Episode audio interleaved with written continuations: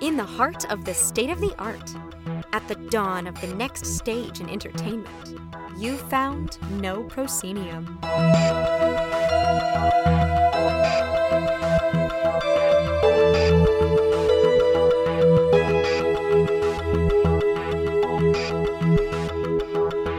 Indeed found No Proscenium, the voice of everything immersive. I'm your host, Noah Nelson, and welcome to episode 410 of our ongoing exploration of the immersive cosmos.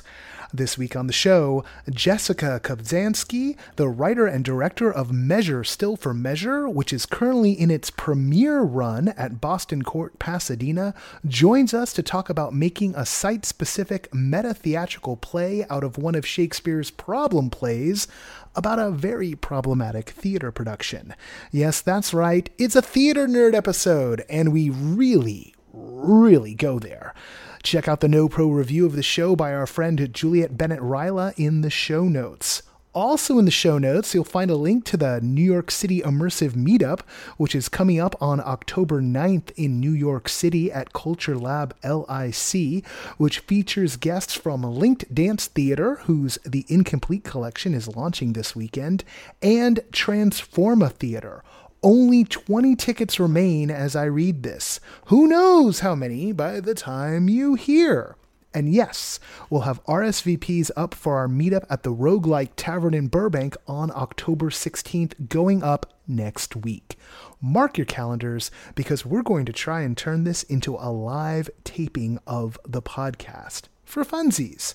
And hey, uh, got a little bit of news for you about another event that's happening for the industry.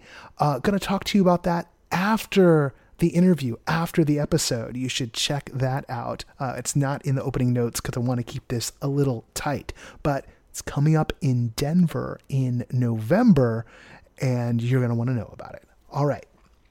There is so much on the site this week, even though I'm taking off for my talk at the Lucid Immersive Summit, yet another industry event, in Singapore, which I'm leaving for tomorrow night uh, and going to be talking on the 29th, along with folks from Punchdrunk and Meow Wolf and teamLab. Very excited to be there. Uh, so we're getting this episode out early. That's why this is dropping on a Wednesday, because on Friday, I'm going to be on the other side of the planet, which is just wild. Uh, but there's so much on the site already. We've like rushed to get it all to you. Our SoCal spooky season special edition review rundown went up. That's got reviews of Angel of Light, Delusion, Universal Halloween Horror Nights, and Not Scary Farm. And on top of that, a regular edition of the review rundown with six reviews, including ABBA Voyage in London. And all of that's live right now. Check it all out at noproscenium.com right now. All of this is powered by our incredible Patreon backers. This week we have five new backers Frida G. Miller, Katrina Ladd, Michael Mazukawa, Madeline Perez, and Frank Lawler. This wave has lifted our spirits and brought us up to just being 18 new backers shy of the 450 backer milestone. A big, big psychological thing for us. We can do this. We can get there. We can get there this spooky season. Now, if you've already gone to patreon.com slash no proscenium, see, I, just, I assume you have, and shown your support, the best way to help is to share the podcast or one of the articles you found useful, the review rundowns, those, those are good, or maybe the call sheet, uh, which lists professional opportunities share those on your social media platform of choice. Uh, it's a fractured world out there. Send send us an email to some friends. Get the word out. It helps us and it helps the makers of these shows and the people who are casting things find the people they need to connect with. It's up to all of us to do that effort. As always, a big thanks to our sustaining backers Samuel Mustry, Chris Woolman, Samantha Davison, Eric Shamlin, Elaine, Daryl, John Boulette, Cameo Wood, Jay Bushman, Jerome Joseph Gentes, Kurt Collins, Win Thorne, Ryan, David Bassick, Richard Ayers, Lonnie Hanson, Lecker LeCool, The Ministry of Peculiarities, and Jan Budman. And as always, if you've got some special offers you want to offer up our Patreon backers, hit me up at noah at noproscenium.com and we can talk about details. And with that, let's get into this week's interview and then come back around to learn about what's going on in Denver this November.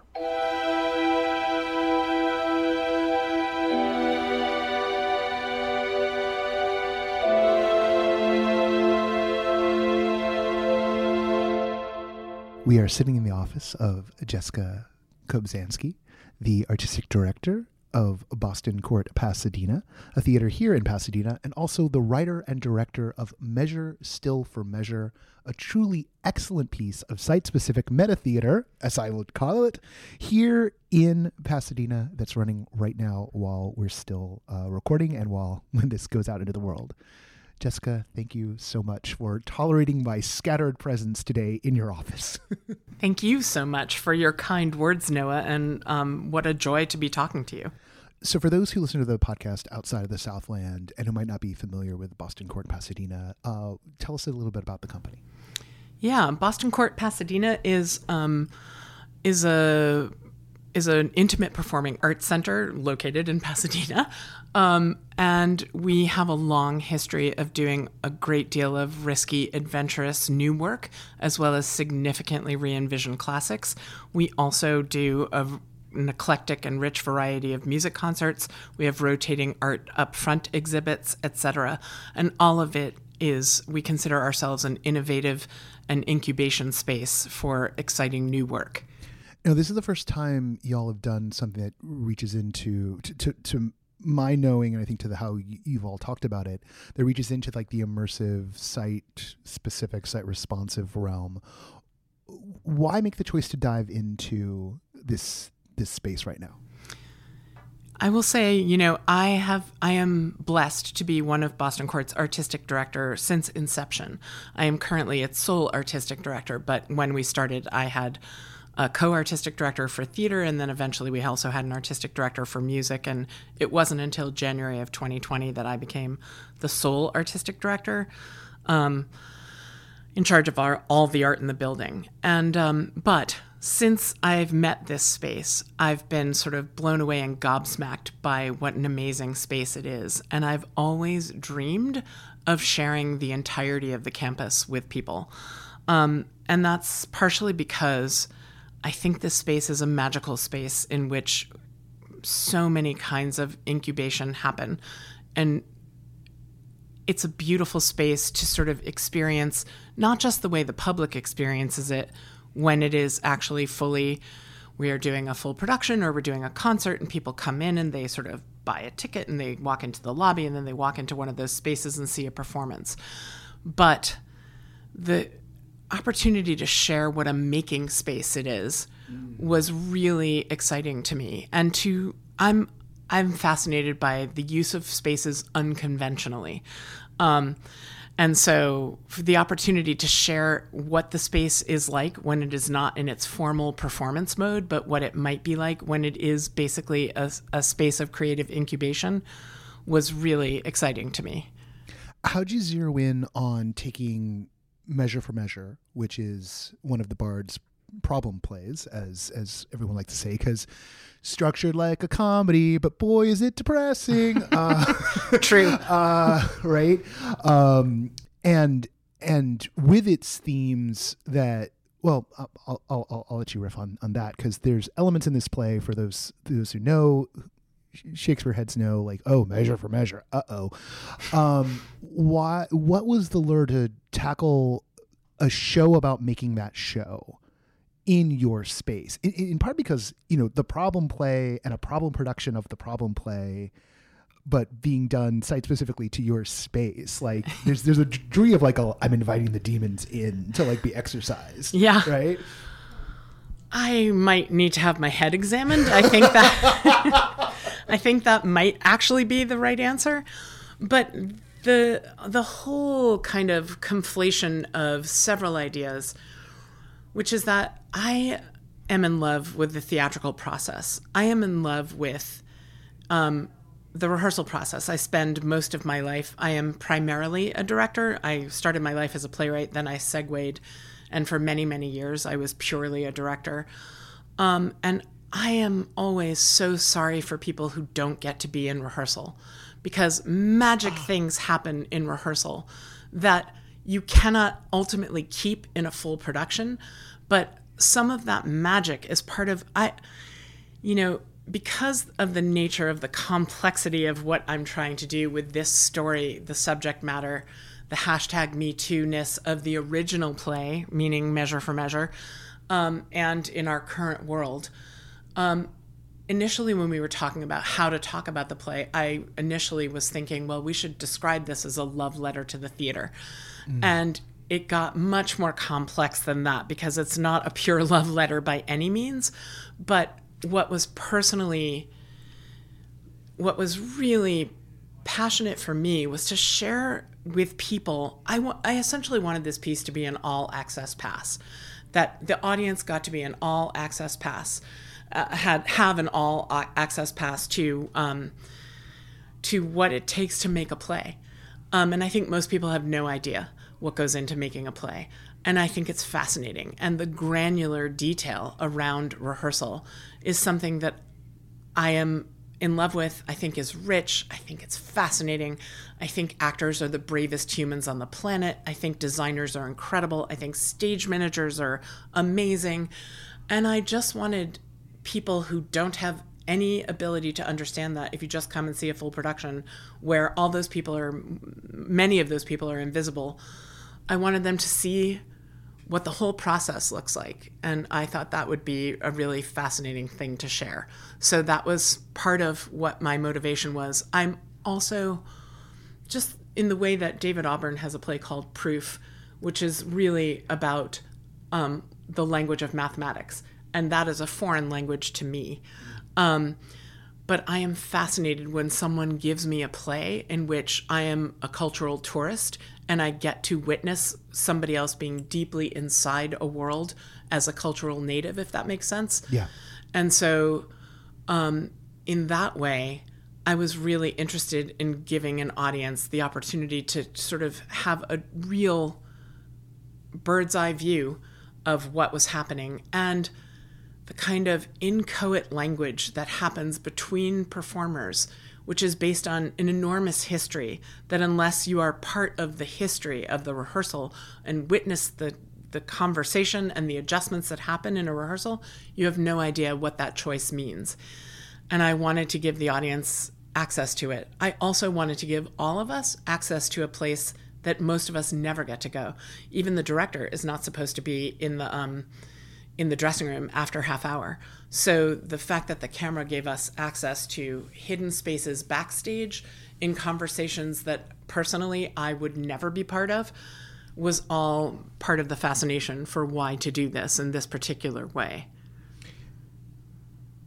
What struck me when uh, I, I came to see the show more than anything was that you know so structurally you the the show kind of works in sort of three phases, two acts but three phases. There's a, a, bit of a pre-show action going on where things start to stir. There's characters in the parking lot where yeah. where characters would be, uh, or actors would be before the show. Uh, they're they're wandering around a little bit. There's folks in the lobby. There's things that are happening in the lobby before sort of a, a, a company muster, company call happens in the lobby that kind of solidifies everyone in the audience. And the audience, so everyone knows, is our flies on the wall uh, there we're we're we don't have a formal role in this space, but we are we are tra- traversing it. And then for the first half, uh, some stuff happens in the lobby, some stuff happens in the rehearsal space. Uh, the audience is split, and then for the after intermission, uh, everything's happening in the theater when everyone get the the company gets to get on the stage and start start working the piece. And what I thought was interesting was that, you know, this this could have been a play about a play and the rehearsal could have just happened on the stage. Like there, would be a way to approach it and do that. But by utilizing the rehearsal space, utilizing the lobby, and uh, grounding us into the building as a building, that when we moved into the theater proper, into the main stage, that it sort of ceased to be a stage where we were watching a performance and became a place where people were working and so it took on the the character of what it really is and then you had this kind of interesting like doubling effect of we're watching this we're watching people make a play and we know we're watching a play but there's a, a reality here that's being summoned down because we're not being asked in this kind of Brechtian fashion. We're not being asked to imagine that what we're looking at is anything but what we're actually looking at. We are here as a witness Yeah. to what's happening. Um, and it felt like the kind of thing where it doesn't suggest a format that people can just like rely upon. Like I could see other people trying to do this, but your writing is so specific and so sharp, and the direction is so sharp that it now feels like, well, someone's played this card out of the deck and you can't do it again. Because, like, here's this show that does this and does it very well, and this shall not be a genre. You know, like, like Yeah. you send all these other worlds are yours, but do not go to this one anymore. Um, how did you find those rhythms? You talked about wanting to share the space with everybody. How did you did you find that route of drawing everyone in and then landing in the main stage? What was that arc for you? Yeah, I will say that one of the s- sections that makes me the happiest is actually the rehearsal scenes that are happening in the rehearsal space. Um, and that's partially because there's a kind of journey anytime you're rehearsing a play. Um, and it starts in a really sort of a cocoon like, womb like environment of the rehearsal space. And as soon as you get into the main stage, there of any theater, by the way, this is not unique to Boston Court, um, but any usually one rehearses a play in a rehearsal space where the space is taped, the stuff isn't real. If there's structure, you don't have it in the rehearsal space, and um, there's a kind of freedom and discovery that happens in that space um, when you move into the actual space where the structures are real and um, it, it suddenly adds a kind of performance pressure. And as a director, I'm constantly trying to orchestrate how much time we get in the incubation space before we move into the performance space. So for me, it was especially important to me to share a, a scene at least or two in the rehearsal space before we went into the main stage, um, just to sort of um, share with the audience how freeing that is. Oh, the props aren't here. You'll have to mime the things, et cetera, et cetera. That um, just give a kind of discovery and permission in that space. Um, and then ultimately bringing us into the main stage. I mean, I had a lot of yearnings for this piece.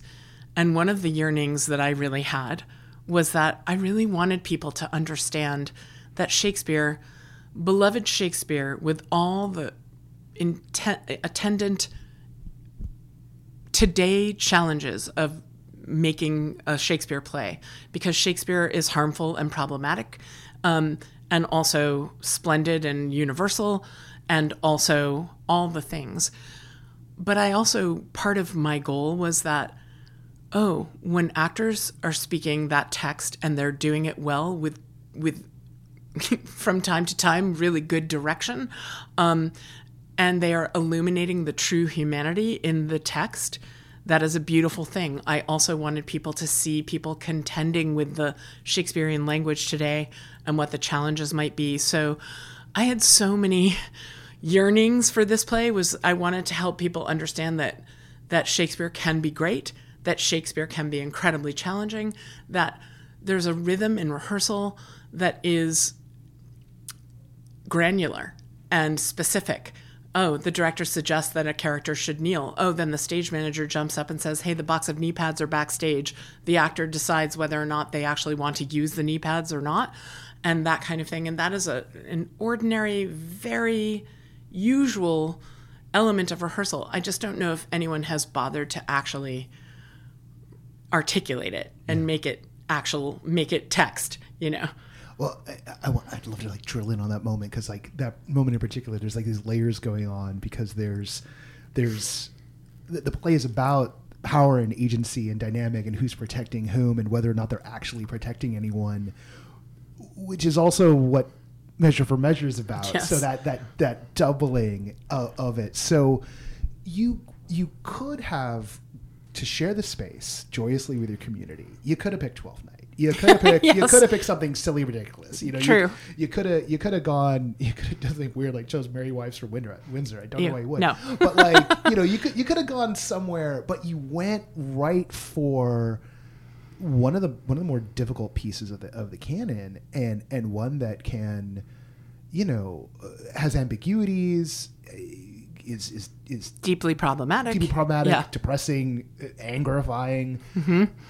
Why why go for the jugular? Why was it going to be? Was it always going to be measure for measure? I mean, the desire to use the building site specifically happened long before I had any idea in what way I wanted to use the building and for what purpose. Um, so that desire was already there. I'm not sure when it became um, measure for measure, but this whole thing had a very long incubation process. And I will say that the kind of power dynamics that are, you know, say what you can, my false or ways your true, this the kind of inherent power dynamics of things is something that has been deeply on my mind.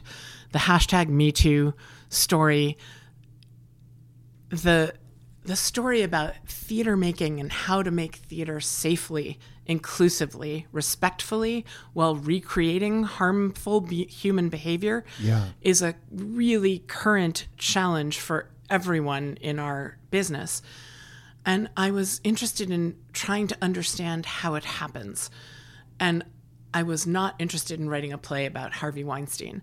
Um, I was interested in writing a play in which we're all operating in really significantly gray areas all the time.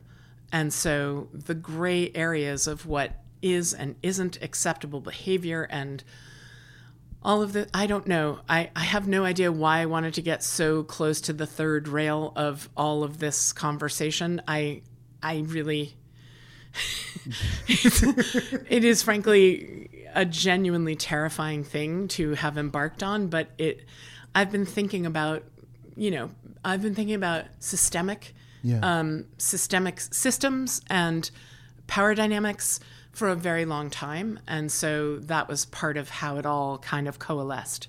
Oh, one of the things I think that's fascinating in the show is you can you can see you can see what's gonna what might what might happen. You you can start to th- there are very specific moments that are first, you know, almost like out the corner of your eye based on how characters are reacting, how they're how they're indicating what you know they're worried about you know each other's perceptions or, or willingness to be in a room with each other so that then when we find them alone in a room with each other the tension in the room goes all the way up because we're worried that something's going to happen and of course something things have to happen. But then even after that point you get these moments where you know because because i mean spoiler alert you know like one of the problematic the core problematic figure is like the director who's also performing in the piece which you know that you know power dynamics there are like well that's that just adds an extra five different layers to it. Um and but you you see these moments when he he adjusts what they're doing and then the way you have it go is often that scene the direction he makes is good. Yeah. and the scene comes together and you're like oh shit does know what he's doing he's actually really good at his job Yeah. and you also can see the train wreck coming you're like oh this is this is gonna go wrong but he's a solid director. Like, did you feel? I mean, was that part of the third railness to you? Of like, you know, you know, like you make everyone like at the top of their game in so many ways. Yes, that was paramount to me. That was absolutely critical because, I, you know, bad productions. I'll just use another Shakespeare play as an example. Bad productions of Richard III. You know. Of which there are many. of which there are Oh, many. I was in one. I'm so sorry. Um, Maybe but the worst of all time. I'll tell you later. yeah, but bad productions of Richard III make Richard III a, a, a mustache twirling villain, and then he addresses the country. And all the people on stage who are supposed to play his constituents are supposed to applaud and seem really excited that they have a new king. And, um, you know, what I contend is that if, if if I, the audience, can see that Richard is a mustache twirling villain, then so can the people on stage. So bad productions of Richard III make an entire cast of characters on stage stupid because mm-hmm. they can see that he's an evil guy, but their but their roles require them to say, "Yay, we're so excited! We have a new ruler." So that's absolutely what I did not want to do, and this is how that I believe this is truly how this happens because people who are very skilled and at the top of their game can also be wonderful and or terribly problematic humans. And so that's the gray that I was looking for throughout is I it was really important to me that if if everybody immediately like I didn't want to make I love the characters that I you know I will say I helped create because the actors the DNA of the actors and so is so deeply in all of these characters. But having said that I love all those people and I don't want them to be idiots. And if you know so they that means that everything has to be 100% um, plausible. And from their perspective, it all makes sense. The sense I get out of the writing for each of these humans you've conjured on stage with along with the actors is that like a therapist, you have an an understanding and an empathy for where each of these people is at.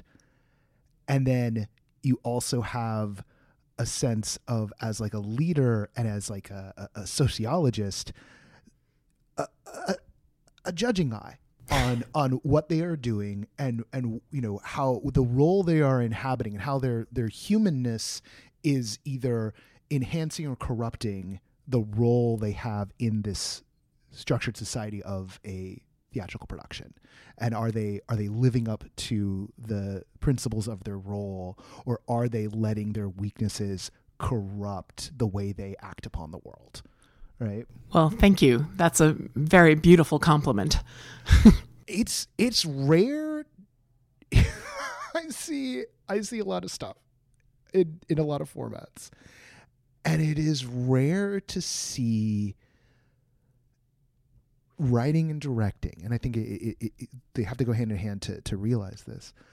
That has both the individual psychology and the larger structural dynamics at play.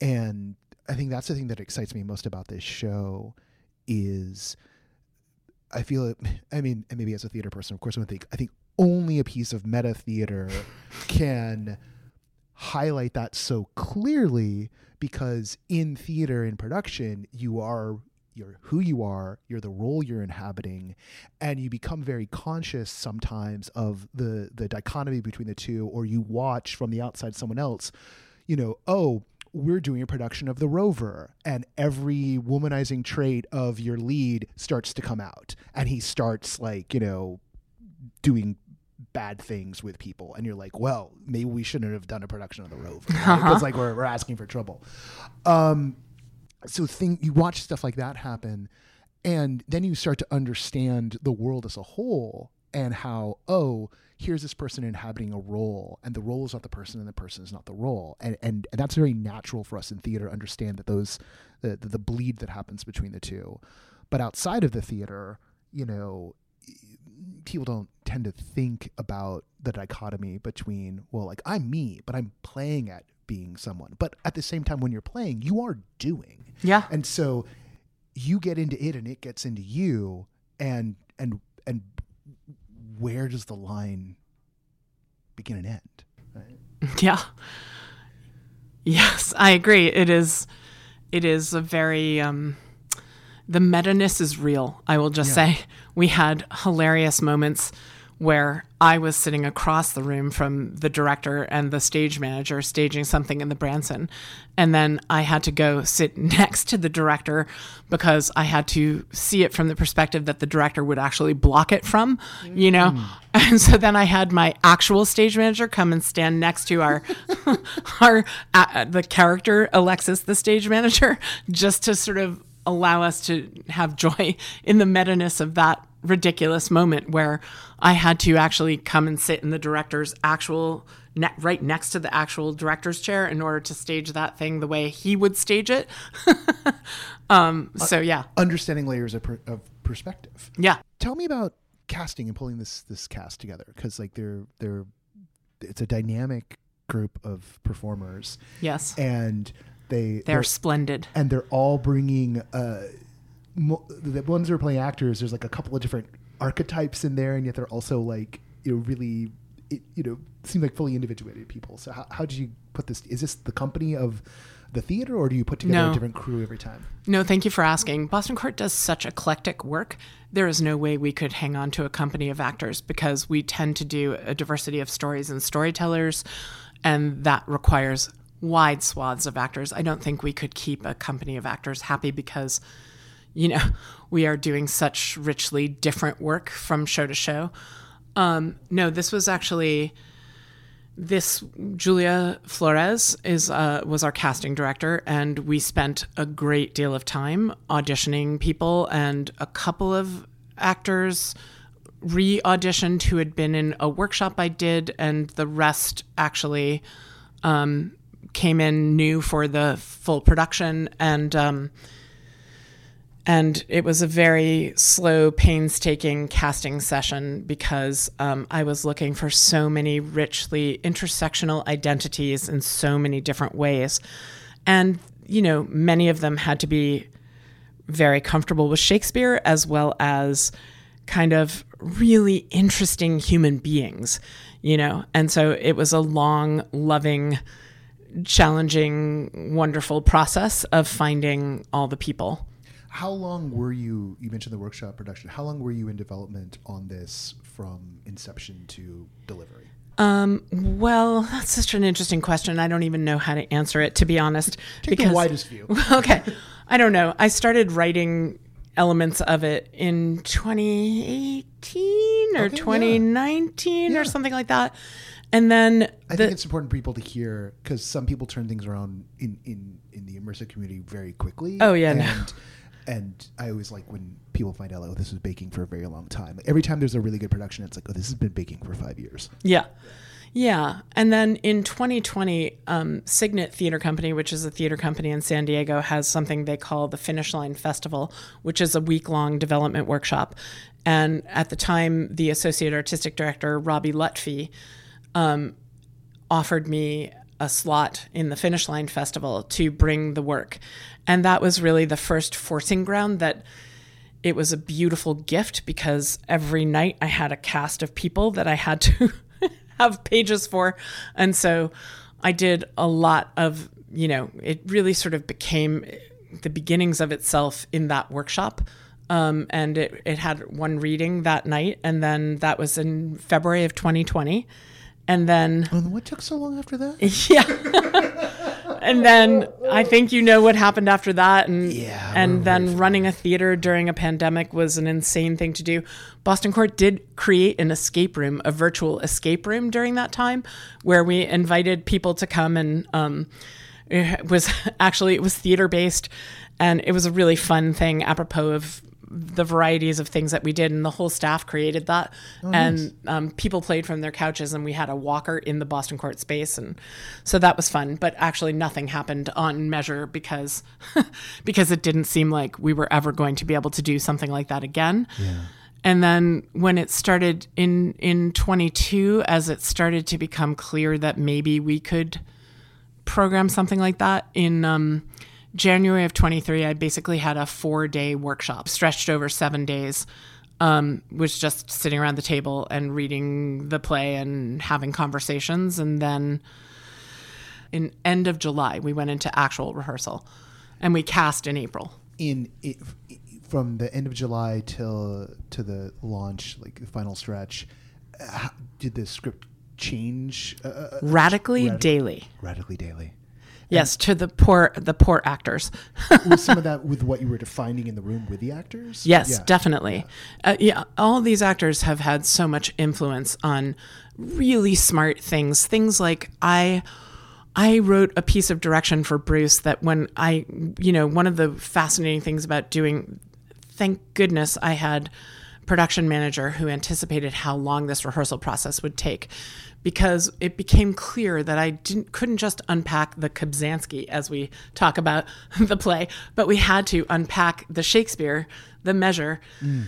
And so that that you know, table work, if you are have the luxury of table work on a Shakespeare play, that's about a week of work. Yeah. And you know, my play also needed a week of table work, so there was a lot of table work and some of it half of it was on the actual Shakespeare. One of the things that became clear, for instance, is that Bruce was giving a piece of direction um, that was incorrect once I understood the Shakespeare better.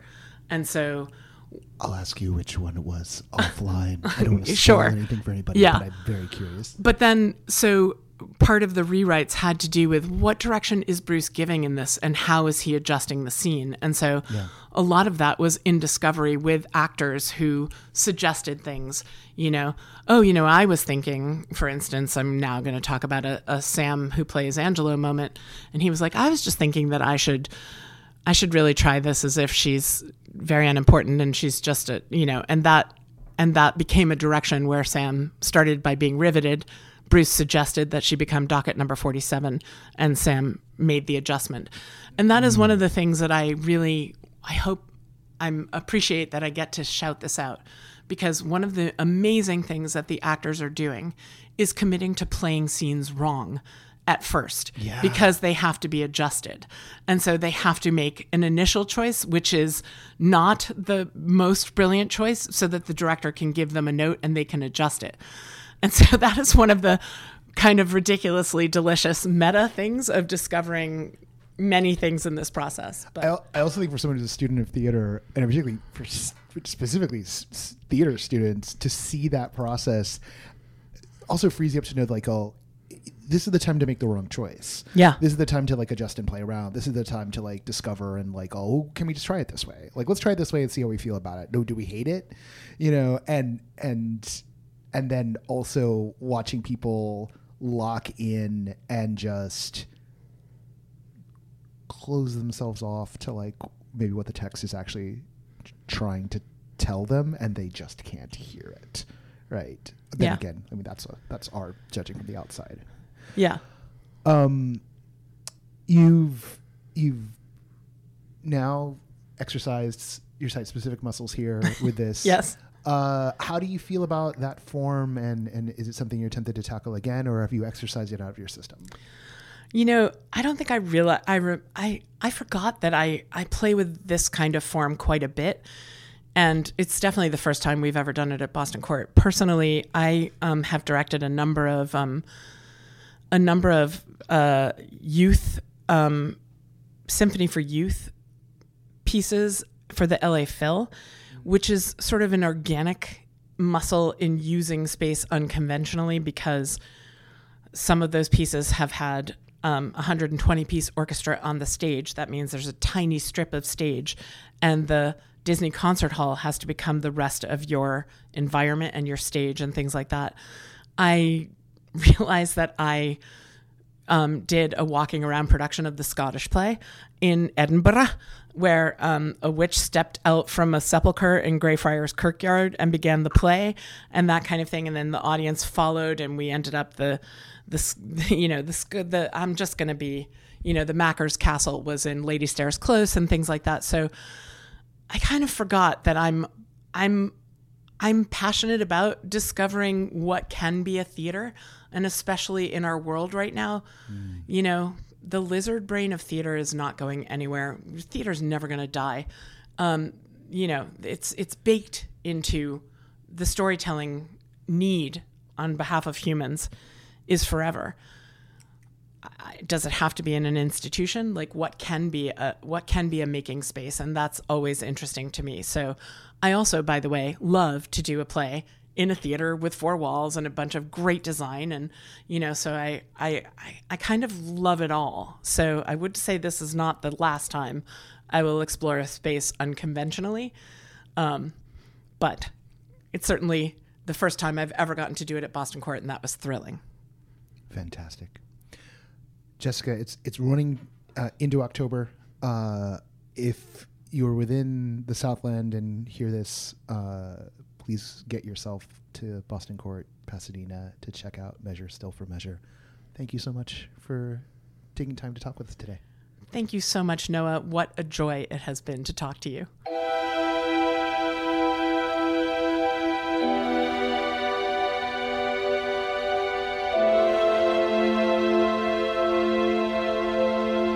Once again, I want to thank Jessica for being our guest on the show this week. Go see Measure Still for Measure at Boston Court, Pasadena if you're here in the Southland or if you're passing through, perchance.